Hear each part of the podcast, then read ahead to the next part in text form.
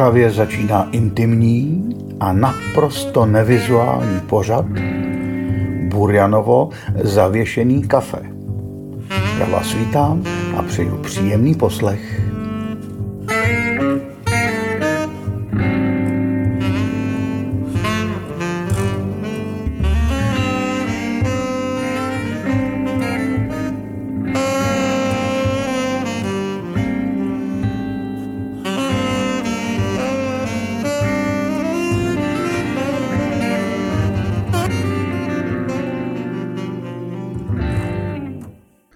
Dobrý den, vážení posluchači Burjanova zavěšeného kafe. 72. díl tohoto podcastu je věnován rozhovoru s Přemyslem Rutem, spisovatelem, esejistou, divadelníkem, klavíristou, písničkářem a historikem písní. Před časem už jsme si s Přemyslem v zavěšeným kafe povídali, věnovali jsme náš rozhovor památce spisovatele a divadelníka Ivana Vyskočila. Dnes se už ale nebudeme bavit o nikom jiném, než o Přemyslovi Rutovi. Známe se skoro půl století, potkávali jsme se často i před kamerou nebo před mikrofonem. Teď v březnu mu bude 70 a mně se chce s ním to oslavit a já vás zvu.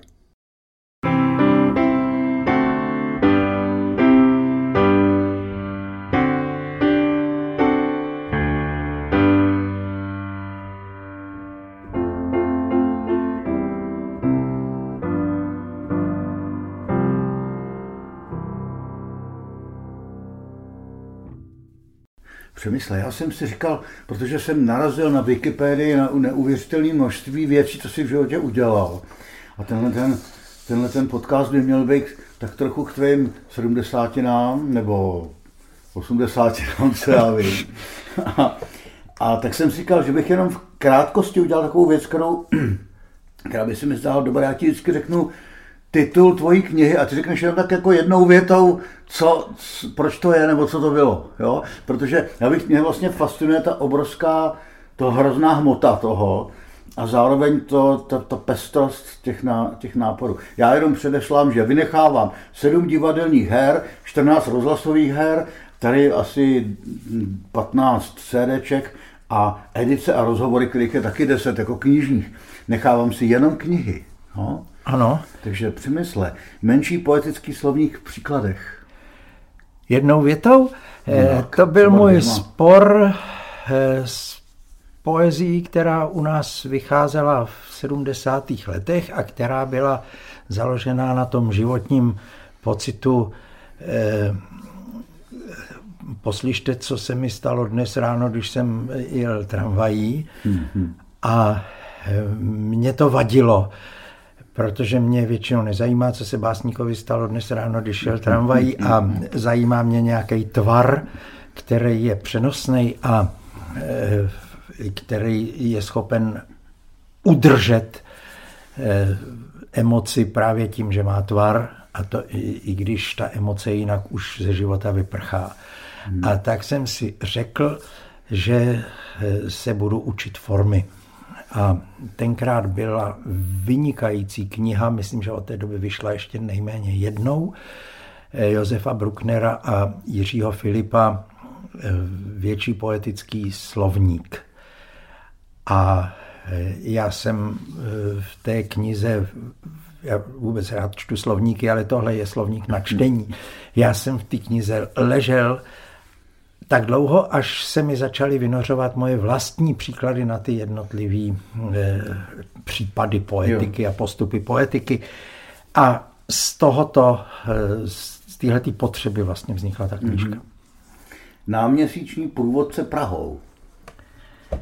Náměsíční průvodce Prahou vznikl z toho, že nemám e, dodnes, ani tenkrát jsem neměl auto a e, chodil jsem vždycky po Praze rád pěšky a e, taky si rád uvědomuju e, to, s čím se potkávám skrze příběh, ne skrze informaci.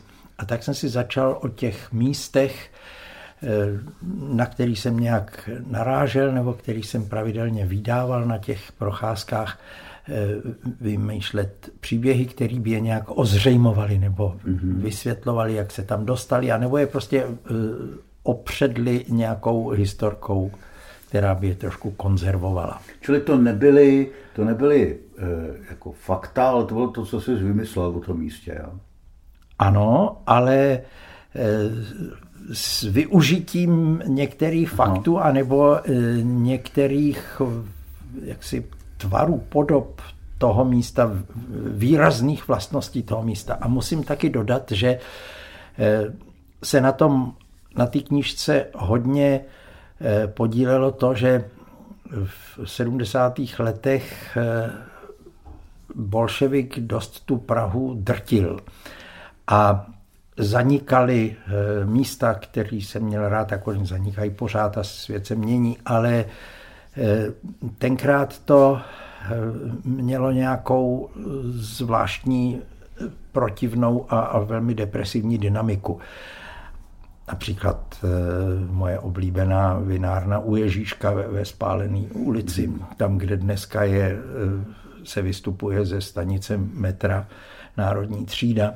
A já jsem měl takový pošetilý pocit, že ve chvíli, kdy o tom e, vymyslím příběh, tak to trošku uchovám, i když už to v té realitě nebude. Žádné tragédie. Žádné tragédie je knížka dramatických textů, který jsem udělal do roku 89. Jsou tam eh, hry, které jsme hráli s takzvaným malým českým divadlem. Je tam taky jeden televizní scénář a je tam mm-hmm. jedna rozhlasová hra. Repetitorium. Poezie a typografie s Otakarem Karlasem a Karlem Čapkem. Eh, to není ten Karel Čapek známý z literatury prvorepublikové, to je eh, Karel Čapek eh, typograf a výtvarník. A já jsem vždycky mě zajímala, eh, zajímaly texty nejenom z hlediska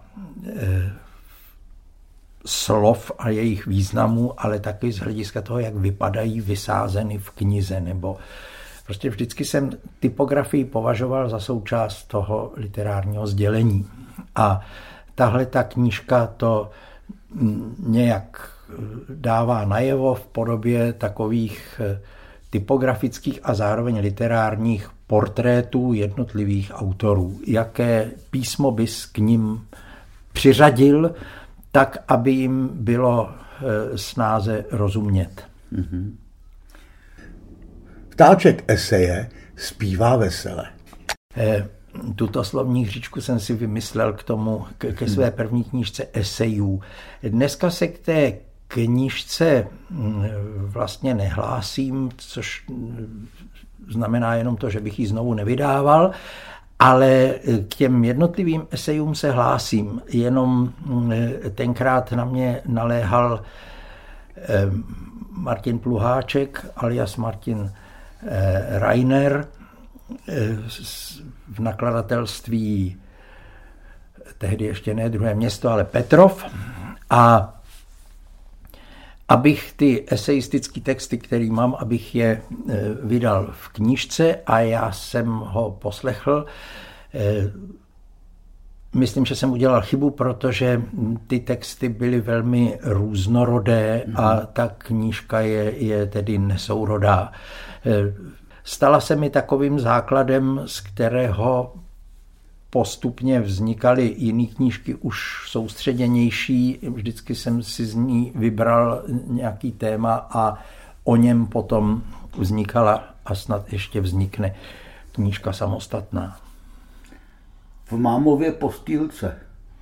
V Mámově postýlce eh, je název eh, odposlouchaný od mého tehdy eh, dvou, tříletého syna Eh, Filipa, který se eh, dožadoval toho, aby mohl spát v mámově postýlce a protože se ještě učil mluvit. A mně se to líbilo, eh, děti mám tři a eh, vždycky jsem si v téhle fázi jejich života zapisoval některé jejich výroky, jak to rodiče dělávají a tu a tam jsem je použil v tom, co jsem psal. Jsou to tedy povídky a pohádky na rodinná témata. Písničky v závorce eseje se zpěvy. To je právě jedna z těch eh, knih už sourodějších a soustředěnějších, které vznikaly z eh, toho jak si jak bych to, prehistorického souboru Ptáček eseje zpívá vesele. A e, jsou to úvahy, ty tu knížku znáš, tak e, víš, že jsou to e, úvahy o jednotlivých jevech e, jak to mám říct, no úvahy o písničkách, ale mm, nejsou to žádné životopisné eh, portréty písničkářů, jsou to spíš tematicky pojatý eseje o, o myšlení, jaký se projevuje písní. Hry s druhým já. Eh, hry s druhým já eh, je zase takový sborníček her, hlavně rozhlasových. Eh, všiml jsem si, že se mi docela často objevuje v příbězích tematika dvojníka. A tak jsem to trošku jak si popostrčil tímhletím směrem, nebo eh, začal jsem s touto tematikou pracovat vědomně. Mám ji rád nejenom v textech, které píšu sám, ale mám ji rád vůbec v literatuře. Myslím si, že je podstatná. A eh, tak to jsou hry, ve kterých se tahle ta tematika vyskytuje.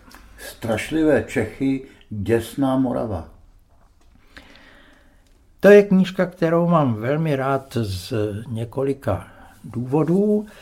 Eh, je to trošku takový protějšek náměsíčného průvodce Prahou s tím, že se netýká Prahy, ale týká se eh, Čech a Moravy. A eh, nejsou to příběhy zcela moje, jsou to, řekněme, domyšlené nebo variované eh, pověsti regionální, eh, protože, jak víš, pověsti mají často takový fragmentární charakter. Přijdeš na nějaký hrad a tam ti eh, řeknou, že já nevím, hradní pán zazdil tam svou nevěrnou ženu a ty tak koukáš na tu zeď a říkáš si, no moc to zajímavá historie není, protože to většinou se o tom moc neví. A tak tam, kde se mi zdálo, že by se z toho fragmentu dalo vydolovat něco celistvějšího, něco překvapivějšího, eh, něco uspokojivějšího v tomto smyslu, tak jsem se o to pokoušel. Vždycky to vychází z něčeho, co se někde opravdu vypravuje na nějakém místě, ale snaží se z toho fragmentu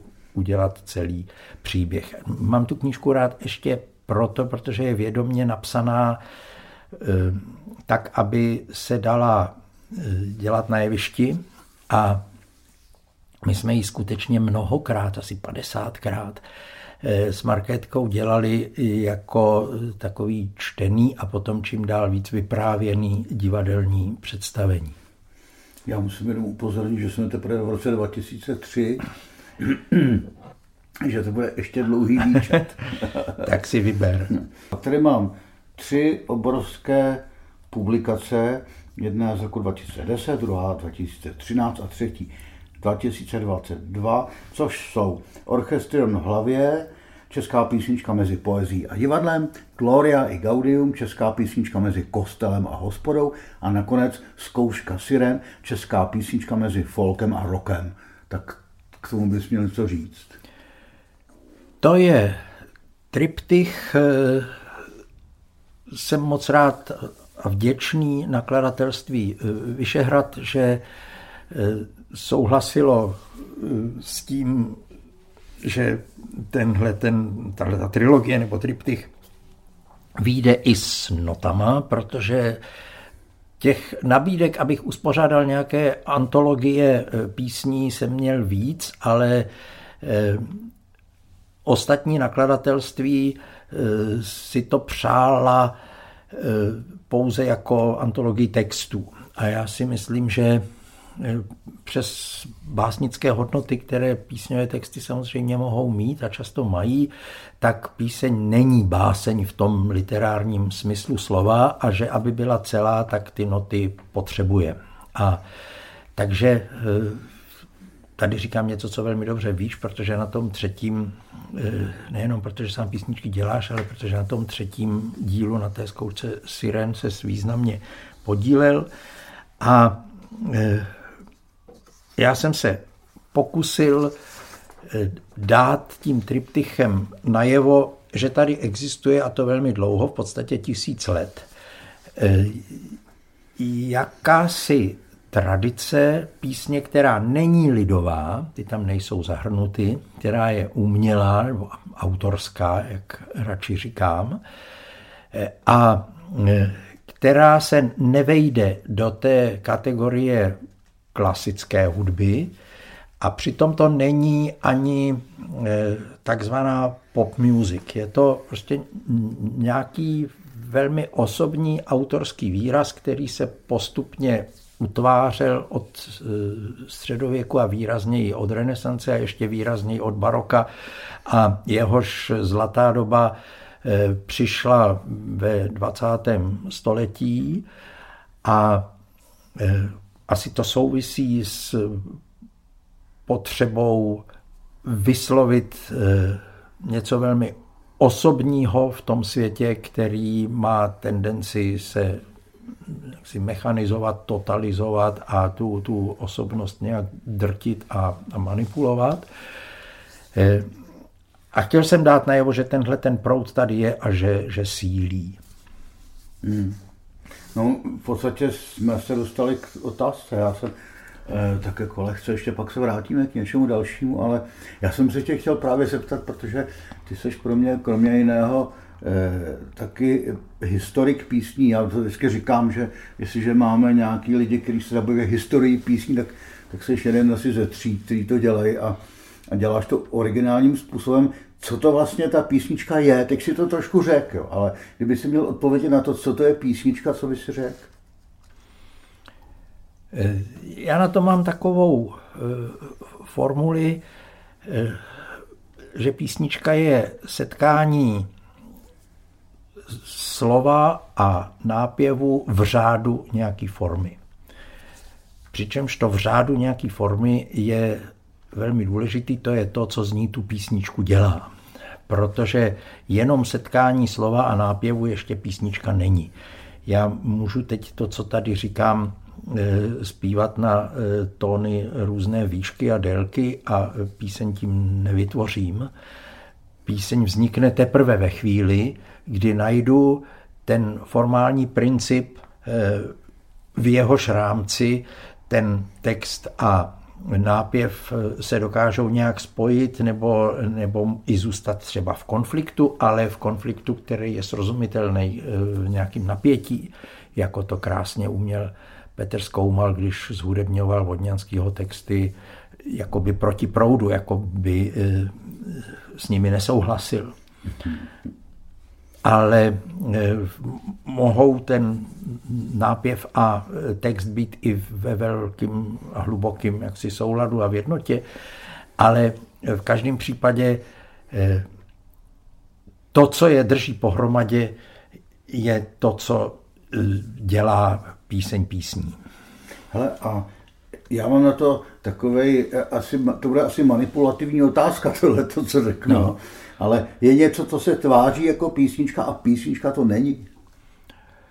Samozřejmě, že když budeme si říkat, co písnička ještě je a co písnička eh, už není, tak se eh, nemusíme ve všem shodnout a asi by písničkáři třeba 19. století nepovažovali za píseň leco z toho, co třeba zrovna ty hraješ na každém koncertě a nikoho nenapadá, že by to nebyly písně. Takže to je, to slovo nemá mm-hmm. přesnou hranici. Já jsem měl trošku na mysli eh, to, co se dneska s těma písničkama stalo, eh, protože jsou takový dva světy, které evidentně jsou od sebe oddělený a to je ten svět toho, co se vysílá v, v rádích, v různých takových těch oficiálních a potom ten svět, který se odehrává někde v klubech, někde na internetu, někde mezi lidma. Prostě ta písnička, která si dává jaký umělecký eh, ambice a potom ta, která teda chce vydělávat mezi zprávama a reklamou. Jo. Jestli tě tenhle, tenhle ten svět taky nějakým způsobem inspiruje k nějakým úvahám? Já myslím, že to nejhorší, co se e, kultuře vůbec stalo a hudbě zejména, e, je její rozpad na Eh, hudbu vážnou a eh, populární. Že to je něco, eh, co je škodlivý pro obě ty poloviny. A nastalo to zřejmě první žánr, který na to nějak vědomně přistoupil, je kramářská píseň, protože to je první žánr, který vzniká za účelem prodeje který má tu popularitu jaksi v popisu práce. Dokonce se eh, v posledních slokách kramářských písní velmi často říká, že eh, se jaksi ctěnému obecenstvu doporučuje, aby si tu píseň koupili. No to já, to já myslím, že to teďka bude, až budou zpívat rovnou, kupte si mu DSku, že ona už se desky neprodávají, tak už to nebude asi jako to.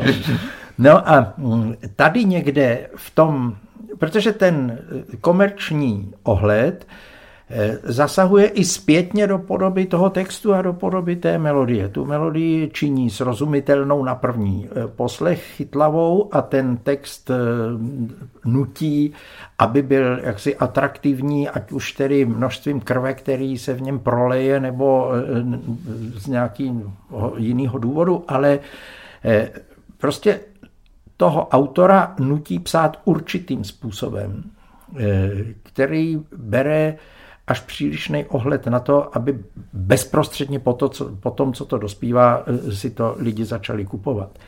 A tady, myslím, někde začíná eh, to neblahý rozdělení eh, hudby na klasickou a komerční a na vážnou a populární.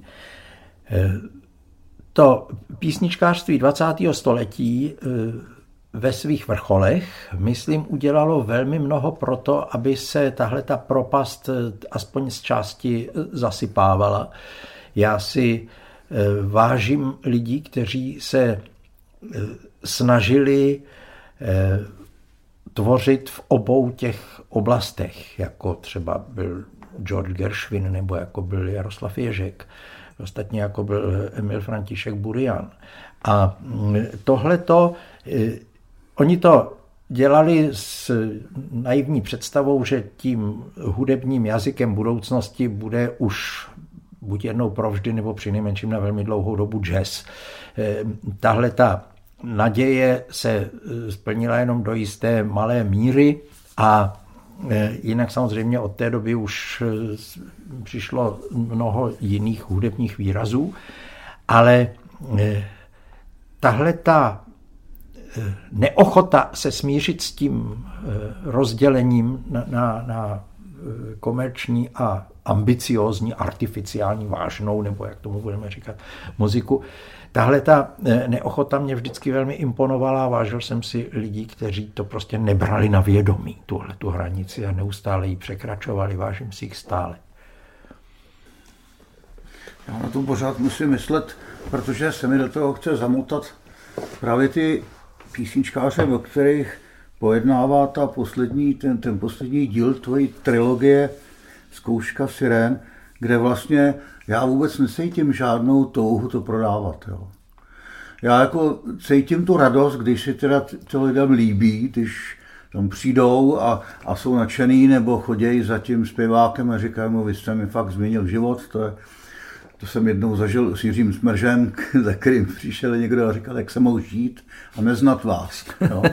A, a, a že to tam není. Jo? I, tak, I ta atmosféra třeba mezi těma tou skupinou lidí, o kterých se trošku zajímám, to jsou takzvané ty osamělí písničkáři, ty lidi, jsou, ty lidi tam přijdou a necítíme tam žádnou jako konkurenci, žádnou, ty lidi tam hrajou většinou zadarmo, protože na to nemáme peníze, ale jsou tam a mně to přijde jako tak hrozně odlišný od toho eh, přístupu, teď jsem udělal tohleto a prodalo se toho tolik a tolik. Jo že, že mě to až udivuje a vlastně se k tomu neustále musím nějakým způsobem vracet. Ono to kliše může být dvojí. Eh, jedno je, že když ta věc je dobrá, tak se bude dobře prodávat a tím, že se dobře prodává, se dokazuje, že, že je dobrá. A eh, pak tady existuje to druhé kliše, které je přesně na ruby obráceným tím prvním. Eh, když to nikoho nezajímá, nikdo na to nechodí a neprodává se to, znamená to, že to je dobré, že to je autentické, protože eh, prostě se to nevejde do těch schémat. Myslím si, že v tomhle pravdu má Flaubert, který v nějakém dopise napsal krásnou větu, neexistuje žádný Eh, jako vyjádřitelný vztah mezi sonetem a pětifrankem. Prostě to jsou dvě různé věci. A eh, naše uspořádání pozemských věcí je hold takový, že eh, i ten básník potřebuje jíst a potřebuje za ten sonet tedy dostat nějakou částku a Tudíž se, eh, dejme tomu, ten sonet prodá za pěti frank, ale ten pěti frank nemá žádnou, žádný vztah ke skutečné hodnotě toho sonetu. Hmm. To si myslím, že abychom nemátli pojmy, tak bychom měli vědět, že tahle ta souvislost vznikla z čistě praktických důvodů a netýká se podstaty věci.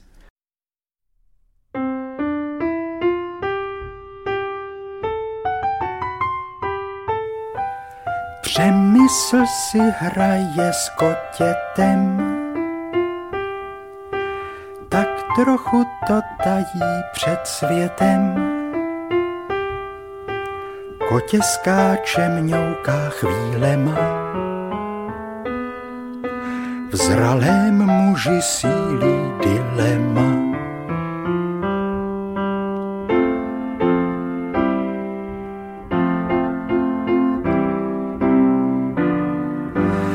S kotětem téma ohrané.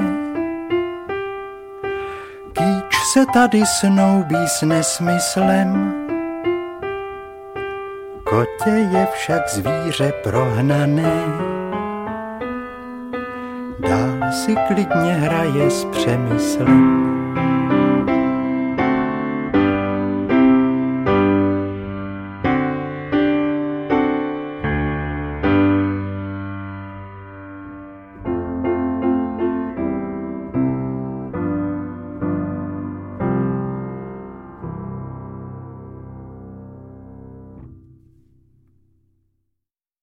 Možná bychom se měli vrátit k tomu, co jsem ještě nedokončil, a to, to jsou ty knížky, protože tam je potřeba říct, že kromě toho taky eh, si vydal eh, dvě knihy s názvem Okolo sto lalala. Uh-huh. A to je jakési zhrnutí eh, tvý činnosti, o kterých bych se chtěl chvilku povídat, protože je obdivuhodná, že se něco takového mohlo podařit.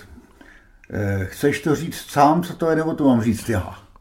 Já jenom řeknu, že ty eh, knížky jsou eh, dvě, eh, protože tahle ta činnost, o který asi budeme mluvit v zápětí, měla takovou pauzu, během které jsem nevěděl, jestli vůbec bude pokračovat, protože jsem měl rakovinu slinivky. A takže tím se to přerušilo a já jsem během té nemoci, která trvala rok, eh, dostával mnoho krásných dopisů od lidí, kteří předtím se těch večerů okolo stola zúčastňovali a teď jim ty večery chyběly a kteří mi přáli uzdravení a to se mi zdálo, že je dobré přerušení v, jaksi edičně v tom, v tom mm-hmm. projektu, tedy v těch dvou knih. Proto je to takhle rozděleno. Ale... Mm, Co to teda jsou ty večery okolo stola Lala? Jak to vypadá? Ty večery jsou ty večery vznikly eh, jako řada věcí, které se potom ukázaly nějak nosný mm, úplně náhodou a mm, vlastně z, z takového příležitostného nápadu. Eh, jistá Saša Vovsová, která už bohužel eh, nežije a která byla duší studia Paměť v Soukenické ulici dlouhá léta, měla takový nápad, eh, k němuž jí přivedl nějaký úředník na magistrátě, kde, kde žádala pro tu paměť grant a eh, oni vytkli, že paměť dělá málo pro seniory. A eh, tak se na mě obrátila, protože věděla, že mám rád staré písně, eh, jestli bychom nemohli udělat mm, takový cyklus programů pro seniory. A a myslela to jako vtip. A já jsem zrovna tak jako eh, vtip eh, řekl, no samozřejmě Hašlera, a eh, bude to od šesti, aby se mohli seniori brzo dostat do postele. A z tohoto rozhovoru jehož jaksi pravým smyslem bylo, že jsme si trošku ulevili na účet toho magistrátu. Z tohoto rozhovoru vznikl ten cyklus, který má dneska už 300 večerů za sebou. Každý jiný. Každý jiný ne, ale těch premiéry asi 200 tam mm. z, těch, z těch 300, ně, některý se opakovali. A ale i ty, kteří se opakovali, tak se opakovali jako téma a nikoliv tak, že by to, ty, ta hodina a půl byla celou dobu stejná jako poslední. No a bohužel ta Saša se nedočkala ani toho prvního eh, večera, protože pár eh, dní před tím domluveným datem zemřela. A já jsem to ani nechtěl dělat, protože tím zemřela eh, naše, mluvím teď i za marketku, eh, naše velmi eh, dobrá, vlídná, inspirativní přítelkyně a tak jsem si říkal, že prostě ten, ten projekt ne, nebudeme dělat. Ale nakonec jsme udělali jeden večer spíš jako takovou vzpomínku na, na Sašu a byl to právě ten hašlerovský večer, abychom tedy ten, ten konverzační vtip dotáhli mm-hmm. do konce. A když to skončilo, tak těch asi 15 lidí, kteří tam přišli právě jenom vzpomenout na, na tu Sašu, tak eh, si vlastně vynutilo pokračování. A eh, příště už jich tam nebylo 15, ale bylo jich tam asi 30. A... Vynutilo si 299 pokračování. a pak už jich tam bylo 60 a potom už se museli přikoupit židle do té paměti a mm, eh, od té doby už jsme tedy vystřídali i další sály. Teď jsme v Husovce, Husova 9 na Starém městě a je to eh, něco, co se ukázalo živějším, než jsme si dokázali představit. Děláte to každý měsíc? Je to velmi různý. Někdy to děláme i třeba třikrát nebo čtyřikrát za měsíc Aha. a e, někdy taky zejména v době covidu, ale nejenom v době covidu, děláme dvakrát za půl roku nebo tak. Aha, aha. Nemá to pravidelnou periodicitu. Obsahem toho jsou písničky různých autorů eh, z, růz, z různých dob podle určitých témat a tak? Eh, obsahem toho, my jsme měli eh, na začátku takový reklamní slogan, že budeme zpívat písně autorů, kteří už si nemohou zpívat sami. A šlo o to, aby ti, kdo už tady nejsou, tak aby úplně jaksi nezmizeli z doslechu. A tím, že už se nemůžou o své písně sami starat, a tak, protože řadu z nich jsem i e, osobně znal, a řadu taky ne a uvědomuji si, jak e, kolik podstatných věcí jsem se o písni dozvěděl, anebo vůbec kolik radosti jsem zažil nad starými zpěvníky a e, jak by mi bylo líto, kdybych se s těmi písněmi nesetkal. A tak jsme to začali takhle, udělali ty první večery, byly po Hašlerovi eh, Jiří Červený a Eduard Bas, Červená sedma, byl tam nějak mezi těmi prvními Jiří Bulis, byly tam písně učitelů kocourkovských, byl tam Vítězslav Nezval a E.F. Burian, byl tam Jaroslav Jakoubek a jak vidíš, je to velmi pestrá společnost eh, lidí z nedávných časů nebo z dávných časů. Do těch dávných časů jsme se prokousávali trošku díl, ale dneska už eh, ten repertoár zahrnuje i mm, eh, písně středověké a taky zdaleka se neomezuje na písně české. Dělali jsme několik večerů starých ruských romancí, které skvěle překládá například Milan Dvořák.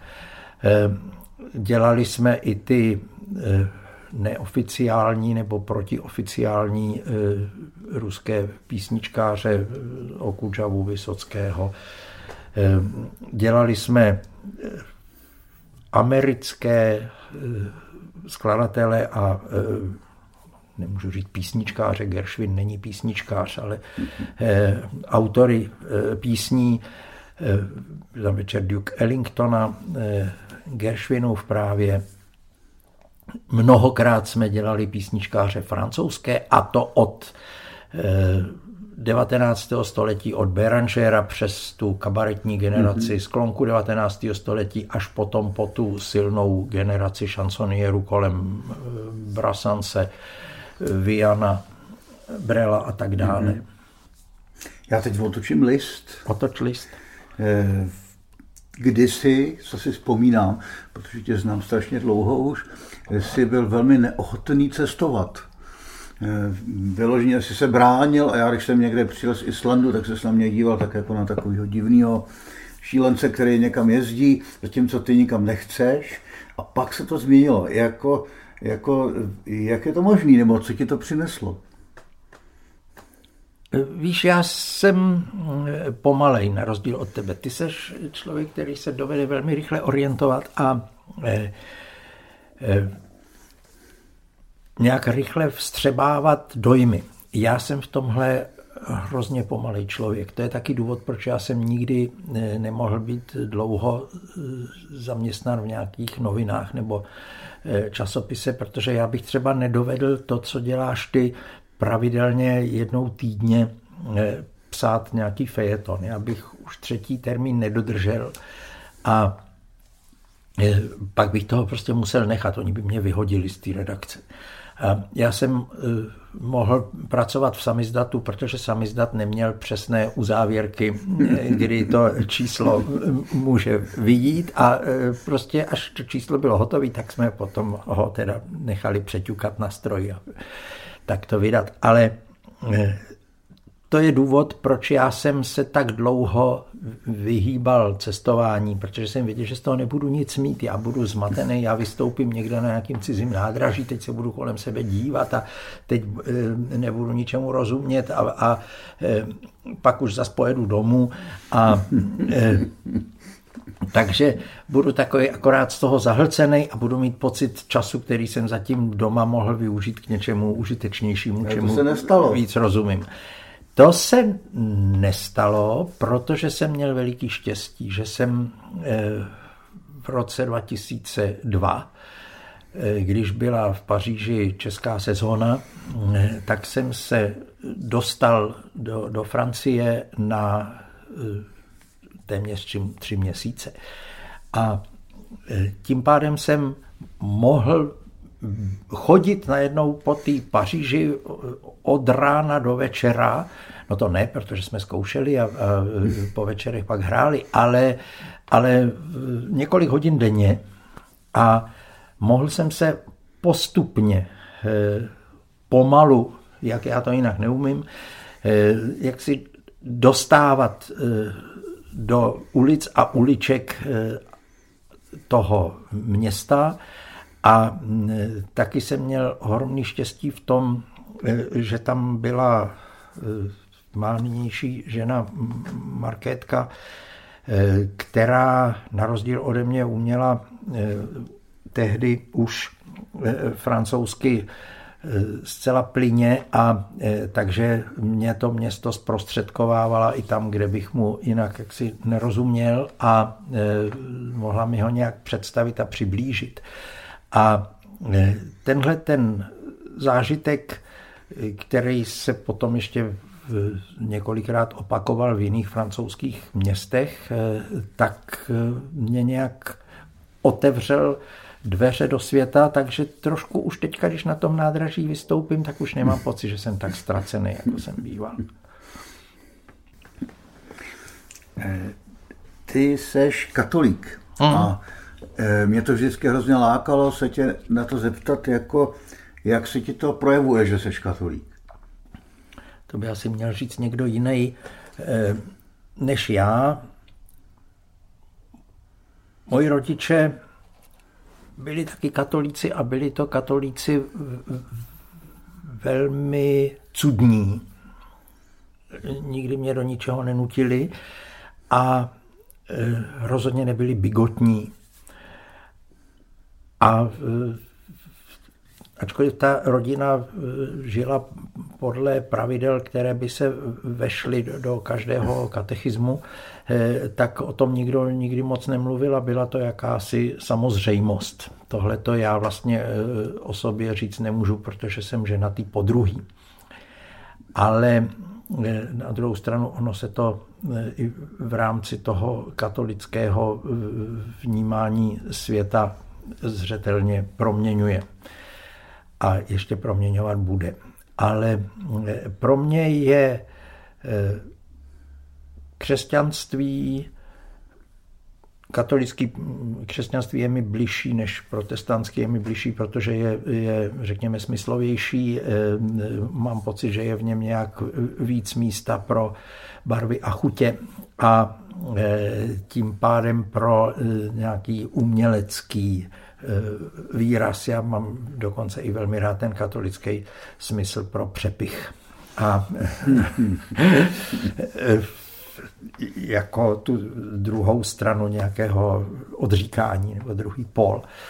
A takže to je, to je čistě věc, jak si eh, citovat, jestli je to katolické. Jo? A asi to taky souvisí s tím, eh, že mám rád tu muziku a já mám rád muziku, při který se eh, jak si troubí a bubnuje a muziku, která se prostě raduje tak dětinsky až s, s nějakou světskou rozkoší. Mm-hmm. A to mám pocit, že, že tohle toto katolické křesťanství umí líp než, než to protestantský.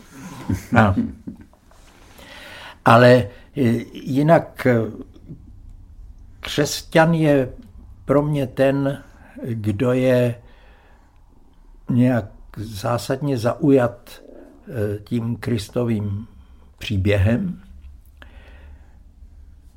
a eh, snaží se eh, najít si pro sebe nějakou interpretaci toho příběhu ve vlastním životě a prostě v současném světě. Asi to nedovedu říct líp. Cítíš, že máš nějaký úkol v životě, anebo seš improvizátor?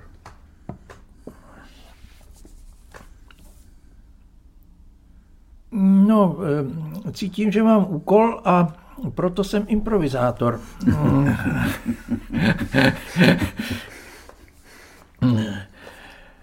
úkol. Není to tak, že by člověk dostal jednoho dne doporučený dopis s nějakými pokyny, co má v životě dokázat. Ale na druhou stranu eh, dřív nebo později všichni zjistíme, že jsme eh, k něčemu disponováni a k něčemu jinému disponováni nejsme. Tak možná, že to je způsob, jakým se nám sdělují úkoly. A eh, v tomto smyslu cítím, že mám nějaký úkol, tím spíš, že eh, od té doby, co se tím úkolem zabývám, tak cítím, že se kolem mě tvoří nějaké společenství, které to zajímá a že mě to společenství eh, zatím vlastně vždycky eh, přimělo se od toho úkolu nevzdalovat a že mě za tím účelem nějak drží nad vodou. Tak to si myslím, že je takové znamení, eh, který bych jako neměl přehlížet. Ale zároveň je člověk vržen do nějakých okolností, které jsou proměnlivé a toho nutí improvizovat. A navíc tím, že já... Někdo by řekl kličkovat. ano, ono to dokonce někdy i kličkování eh, tu a tam je, protože tím, jak já jsem vždycky dělal, jak ten můj úkol se skládá z různých prvků, řekněme z toho hudebního a z toho literárního nebo vypravěčského a taky z toho divadelního, protože jsem kdysi vystudoval divadelní režii a eh, vlastně se tomu bytí jinak, než jsem si původně představoval, nějakým způsobem věnuju eh, dodnes, tak se mi za časů socialistických eh, dařilo, že když mě někde eh, zakázali jako eh, scenáristu nebo režiséra, tak jsem se mohl někde jinde vynořit jako pianista a to mě vlastně pomáhalo ten režim přežít a přitom si s ním nezadat. To teď dělat nemusím, ale nějaké kličkování v tom smyslu, kde momentálně má smysl se eh, objevit a čemu se věnovat, abychom nestráceli čas tam, kde to nejde. Eh, to vlastně dělám pořád. Ve chvíli, kdy se eh, rozhlas komercializoval do té míry, že už nebylo možno si některé projekty a témata ověřovat na jeho vlnách, tak jsem zkrátka přešel do jiného prostředí a začal jsem eh, učit eh, na damu a začali jsme víc hrát. Prostě to je nějaký, řekněme, kličkování, ale ve smyslu, nebo asi to podstatné při tom kličkování pro mě bylo nestratit ten hlavní směr, aby člověk jaksi se nedokličkoval někam, kam vůbec původně nechtěl. Já mám pro tebe ještě jednu otázku a tak no. tě bude šokovat. Kolik let se dožívá prase?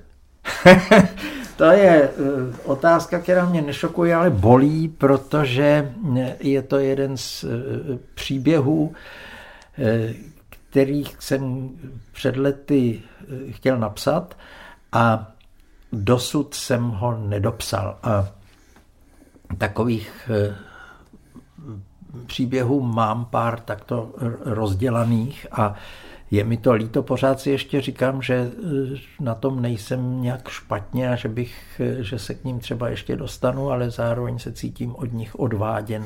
Já to beru jako výzvu ke tvým sedmdesátinám kterým ti gratuluju a je to dobrý, že jsme se dožili. A, ale možná je ta čas na tu otázku opravdu s tou knihou eh, odpovědět. Eh, víš, eh, mám dvě životní témata. Příběh a písničku. A v něčem se prolínají, někdy převažuje jedno, někdy druhé. Ale ono to souvisí s tím, jak člověk žije i osobně a my to eh, okolo stola Jednak tedy na to nejsem sám a nemůžu to sám opustit ani nechci. Protože to děláme s marketkou a protože to vlastně vzešlo z nějakého našeho společného přání a taky protože to vytvořilo nějaké eh, poměrně významné společenství, významné v tom, eh, že eh, ty, ty lidi už jenom tím, jak dlouho to sledují, tak dávají najevo, že to pro ně není úplně nepodstatný. A ono to zabere dost času, to si dovedeš představit. A takže já se tomu věnuju velmi rád, ale zároveň svědomím, že mě to odvádí eh, od toho, abych si prostě sedl a psal. No tak dobře. Tak já ti přeju všechno nejlepší a děkuji za rozhovor. Moc rádo se stalo. Já děkuju.